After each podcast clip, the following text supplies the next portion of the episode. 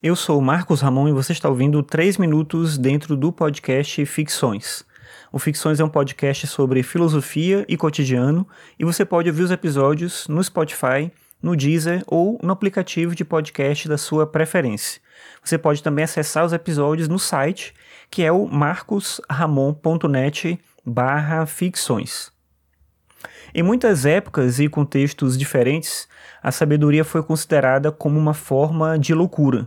O Tales de Mileto, que é lembrado como o primeiro filósofo, era tido por muitos de seus contemporâneos como louco, como atesto as anedotas que criaram sobre ele.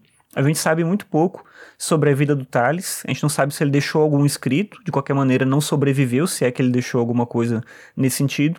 E enquanto ele estava vivo, não existia nem mesmo o termo filosofia. Então, nem ele se via como um filósofo e nem as pessoas que conviviam com ele o entendiam assim. Então, a maior parte das histórias que se contam sobre ele devem ser histórias inventadas, mas que representam de alguma maneira um pouco desse imaginário do que, que era a filosofia para os antigos, claro, no sentido pejorativo. Por exemplo, conta uma história que a mãe dele, em algum momento da vida dele, disse que ele deveria se casar. E ele dizia para ela que ele era muito jovem para isso, que estava muito cedo para isso. Passados alguns anos, ela insistindo que ele deveria se casar, ele alegava para ela que não ia fazer isso porque agora já tinha passado muito tempo, já era tarde para isso. Então, ele não ia se casar nunca. Outra história que é contada é que perguntaram a ele por que ele não tinha filhos. E ele teria respondido que era por amor às crianças.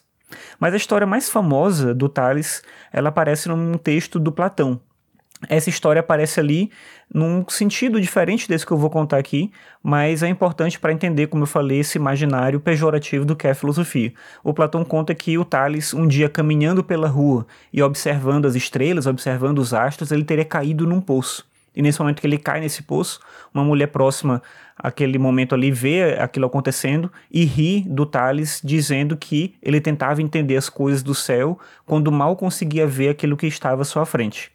Como eu disse antes, o Platão contava num sentido diferente. Ele quer, no final, fazer um elogio à filosofia e não o contrário. Mas talvez eu fale sobre isso em um outro episódio.